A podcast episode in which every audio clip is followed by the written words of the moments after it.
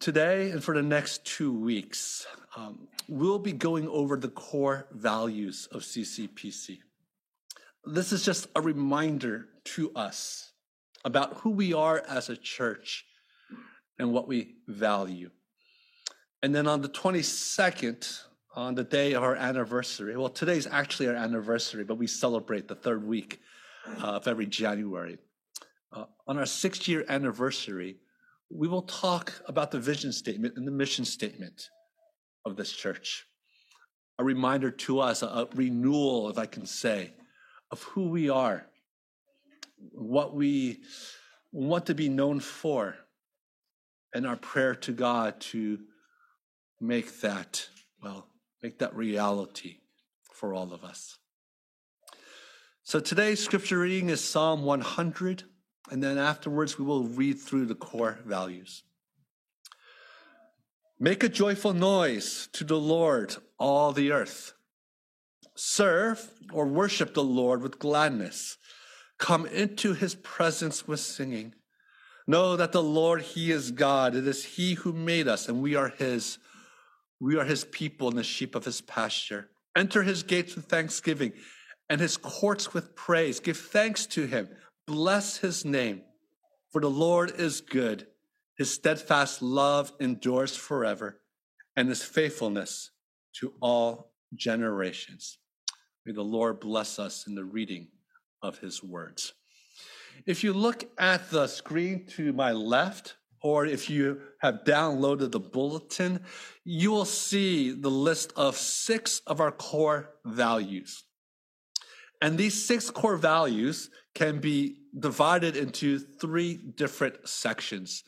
One and two has to do about who we worship and how we worship our God. The third and fourth describe our relationships with one another. And our fifth and sixth describe how we love the world around us. Now, this isn't exhaustive, but it's sort of the channels that we use to learn how to love our God, to love one another, and to love this world. I'm going to read these for us, and then today we will go over core value number one and number two. So, first is this Scripture is our final authority. God's word is essential to bring conviction, repentance, grace, and growth in our relationship with God and the people of CCPC. Number two, our worship is God centered. Our times of worship are not meant to exalt humanity, rather, the triune God, the Father, Son, and Holy Spirit. We eagerly desire to encounter God in our Sunday services, prayer meetings, community groups, children's ministry, and other gatherings. Number three, our relationships are God centered. We believe that every human relationship truly flourishes when they are centered on God. We believe that these relationships take not only time, but honesty and sincerity, a humble and listening ear, that we may bear the light of the gospel to every corner of our hearts. Fourth, we value people over production. While we care that our organization and communication are effective, we do not chase perfection at the expense of loving people. Relationships are messy and do not follow a prescribed order. We believe God commands us to love people first and programs second. Fifthly, we seek to love our community. God calls us not only to love our church, but to love the community around us, including our family, workplace, schools, and neighborhoods. And lastly, number six, we seek to participate in the global church. CCPC is only one of many gospel centered churches. We seek to partner with other churches, both local and abroad, to bring the gospel to the ends of the earth. Praise be to the Lord our God for all that he has done for us. On this New Year's Day, we have gathered together to worship our God. You could be anywhere, any place, doing anything. But God has brought you here today to worship Him, to be in His presence once again. And as we heard with the children, gathering together as God's people is of the utmost importance for the people of God. Now we know in the Old Testament and even in the New Testament, it was very clear to see how people would gather. Because in each location in the New Testament, there was only one church. There was only one place to go to if you truly believed that Jesus was the Lord. And we know in the Old Testament that the Israel people were the only people who had the promises of God. There was no shopping for other places that, that worshiped Yahweh. There was no shopping for other places that worshiped our Lord. There was only one place. It was very simple. And this worship of God was very clear and very cut dry. Either you worship the God of Yahweh or you did not. Either you gave him your life or you were the one who chased after idols and were punished by God. It was either or, one or the other. And the nations saw that. The whole world saw that Israel was distinct from everyone else. Remember when God called the Israels out of Egypt, he said to Egypt, You are my son. He said to Israel, You are my son. You belong to me, and I belong to you. God told the Israelites, You will not have a king. Your nation will not have a king. I will be your king. All the nations will look and say, How can you have a nation without a king? How can you have a country without a president? How can you have a people without a leader? And Israel will simply say, We have one. He is not man, he is not human. He is that fire that comes down from heaven that leads us. He is the wind that comes down into the holy temple, into the tabernacle. He is the one that speaks to our, our prophet Moses, and we hear him. He is our king. It's distinct one or the other. The New Testament was the same way in the very beginning. Either you worship Jesus as the Son of God or you are persecuted. Either you acknowledge Jesus as the Son and the Savior or you did not. And the peoples around them saw that there was a distinction once again. We gather here. Yes, one of many churches, but still a church that knows Jesus. We gather here together because God has called us. And we desire to be in his presence, to sing songs with joy, to read confessions with joy, to offer our prayers with joy to be able to offer good words with one another about God and his salvation. There is nowhere else that we can do this with confidence, with fully exposing our hearts. But here, as brothers and sisters in Christ. And so God calls us to come together and to worship, to come on Sundays, to gather and sing, to come on Sundays, and to give praise to our God.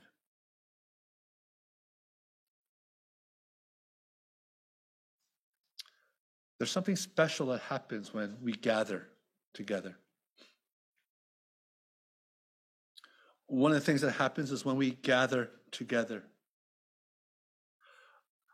all the things in our lives get put into perspective, I hope. We all live in a world that is difficult.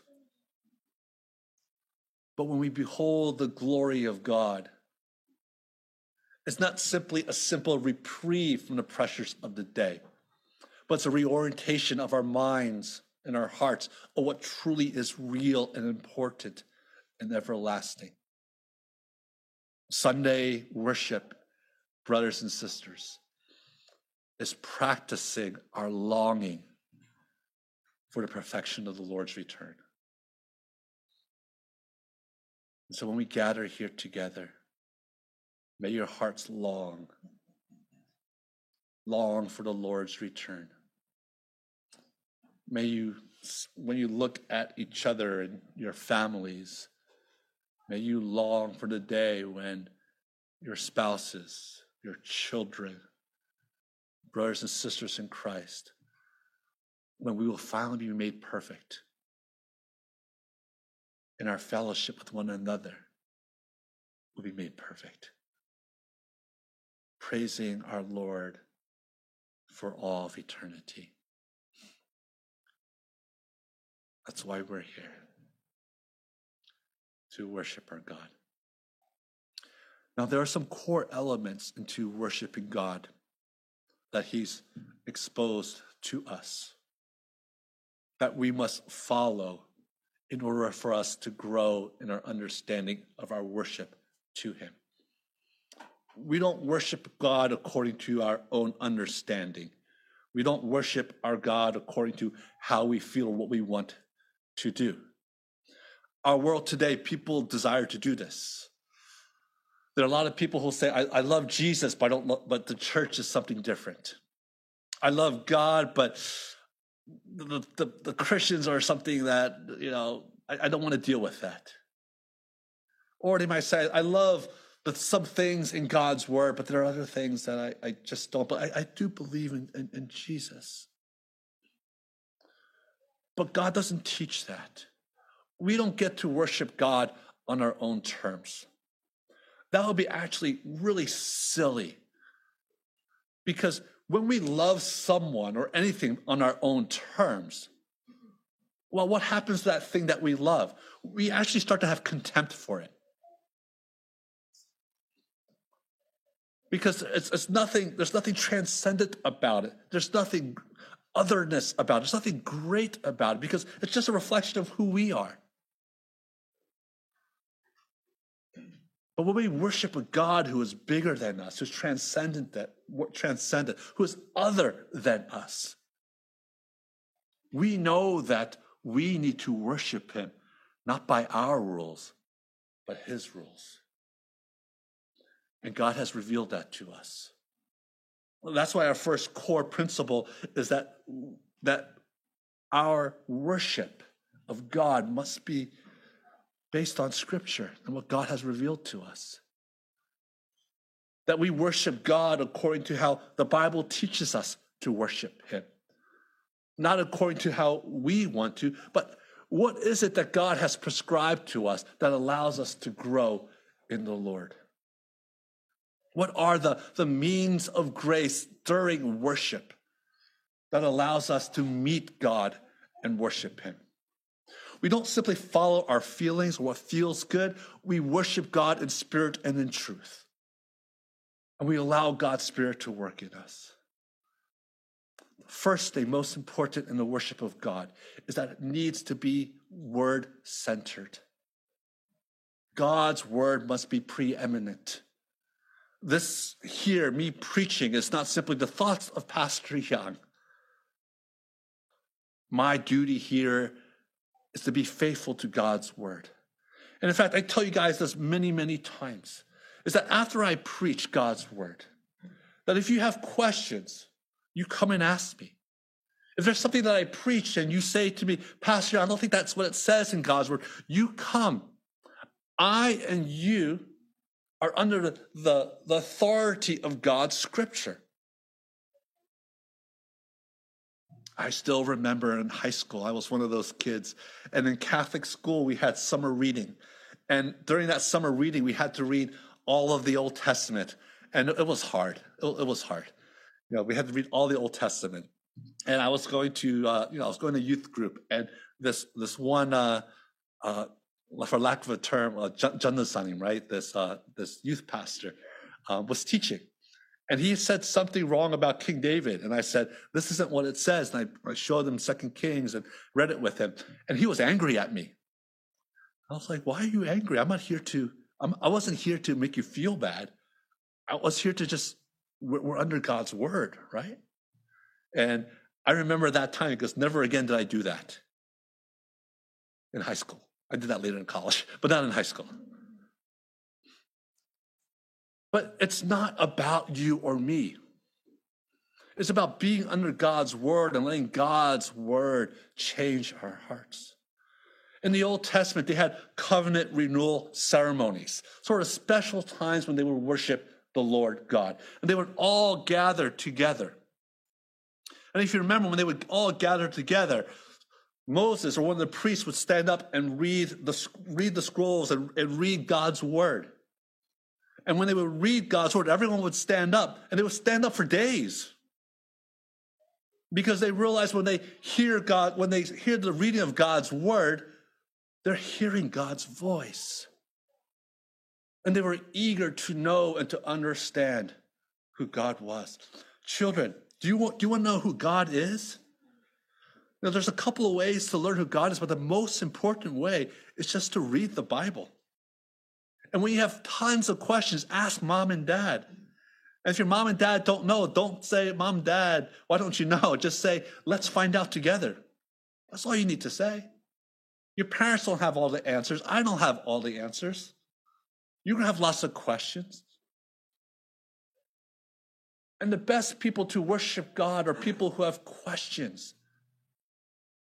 Because questions lead to more questions, which leads to more answers which leads to more knowledge of who God is, which leads to more praise of his character. Our scripture, our worship must be Bible centered. Second, second thing in our, in, our, in our worship, we must pray during our service. And these prayers take on different different, there's different types. One that we do here is a prayer of repentance. Now we have a little script where we have you to read those, and then we have a time where we repent of our sins on our own. There's a corporate aspect where we need to repent together. And then we have the pastoral prayer, where it's Pastor Keita, myself, or Joseph, who will lead us in prayer together. Our job as pastors in one way is to, is to scope and see where is our church? What do we need to repent of? What do we need to grow in? And to pray on behalf of all of us. But then we as individuals, we need to come to the Lord in prayer of repentance as well. Because our church is centered on the death and the resurrection and the forgiveness that's been offered to us in Christ Himself. And so when you come here and during service, it's time to read and it's time to, con- to confess your sins. There are times when God will make clear to you what you need to confess of. Confess. And there are times where you just have to sit there and you simply say, Lord, just forgive me that I'm a sinner. I'm not exactly sure how you want me to grow today, but I know that I've sinned against you. And allow the forgiveness of God to wash over you. We offer prayers to the Lord. Our prayers to the Lord are that which connects us in our relationship, in our fellowship with Him. Thirdly, and we will do this today, God has given the sacraments to the church. And this is uniquely a part of being the body of Christ baptism and communion. Baptism is the entrance way into coming to worship the Lord and to worship Him in the fullness of God. Now, the modern days is, is a lot different from where it was in the early church. You see, in the early church, people will come to know the Lord. Most people will come to know the Lord because people are out there sharing the gospel. And then after they share the gospel and, and come to confess the Lord, then they come to church, then they get baptized, and the church grows. And then communion was a time where we, we would simply practice and exercise our understanding that we belong to God and we belong to one another. It was pretty much very cut and dry of, of knowing who belongs where. But the church has changed quite a bit. Whether for good or not is, is, is something that, we, that will, take, will take time to discuss. But church has come to be a place now where we just gather people and we just hope that in the midst of gathering people, they come to know Jesus on that Sunday morning. Now, whether that's the primary purpose of church or not, that's like, again, that's a, that's a question for another day. But we do know that the foundational primary aspect of the church is not, it's not to outreach, but it's to be God centered in our, in our love for him is to let the saints gather together, those who already confess the name of the Lord. It's for us to worship God and to love him and to behold him. Because I dare say, if we don't do it on Sundays, when would we do it? If we don't have a time for ourselves to worship God unadulterated, when would we? So we do it today. And we allow those who do not know the Lord to join us. But on that sun, on this Sunday day of worship, it is not the time for us to bend to the will of those who do not know the Lord. It is time for us, all of God's people, to bend our will towards Him and to worship Him in spirit and in truth. Worship must be God centered, flowing from what God teaches us in Scripture.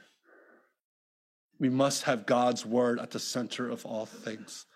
We must have a time of prayer with one another and prayers offered to the Lord.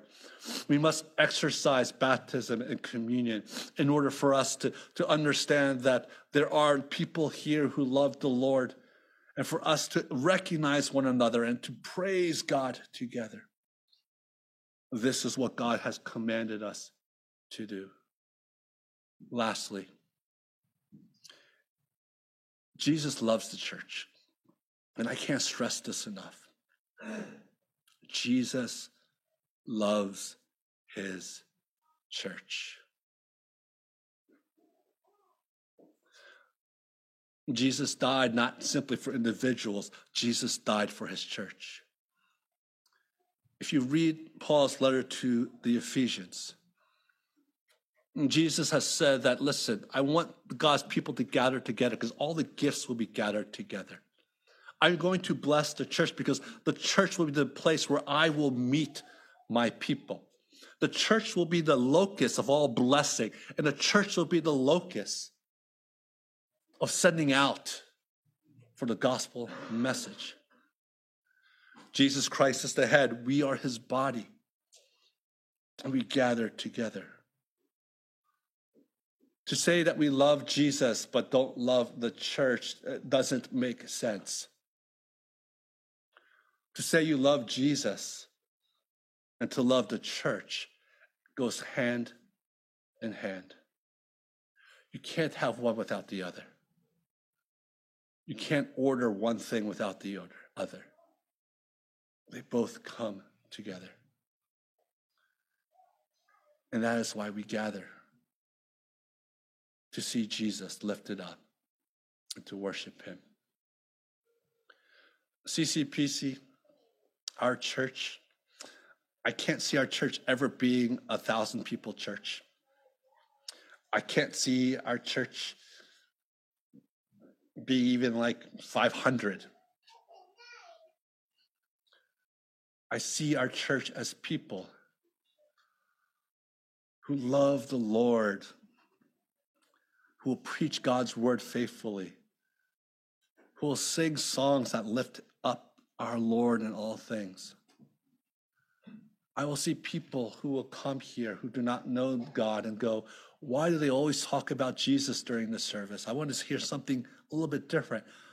Uh, we're sorry, this is, this is who we worship. And I want to hear people who love the Lord, who already know the Lord, who will come here and say, Wow, every word here was about God. Every word was about Jesus. Every word was about the Holy Spirit. Every word is about how God needs to be exalted. Every word is about how God is love. That's the God that I worship as well. And so, brothers and sisters, do not be apologetic, because I'm not, about our church and who we are. But instead, share with people. We're here to worship Jesus. You're welcome to come. You're welcome to see. If you have questions about other things, let's go have coffee. Let's go have lunch. I'll bring Pastor Young along. You can ask any question. I'll bring Pastor Kida along. You can ask any question you want. But today, if you're going to come to our church, you will hear about Jesus and our love for him. Praise be to our God. Let's pray. Lord, we thank you for your love, your mercy in all things. We thank you for your word that grounds us in our worship of you. We don't need to sort of figure out new fancy ways to worship you or new creative ways to sing songs for you, Lord God. For on Sunday worship, it's, it's simple, Lord, to do as your word has taught us to do. To make sure your word is preached, to make sure that prayers are lifted up, to make sure, Lord God, that, that baptism and communion the entranceway into the church and that which continues to encourage the church be practiced on a regular basis.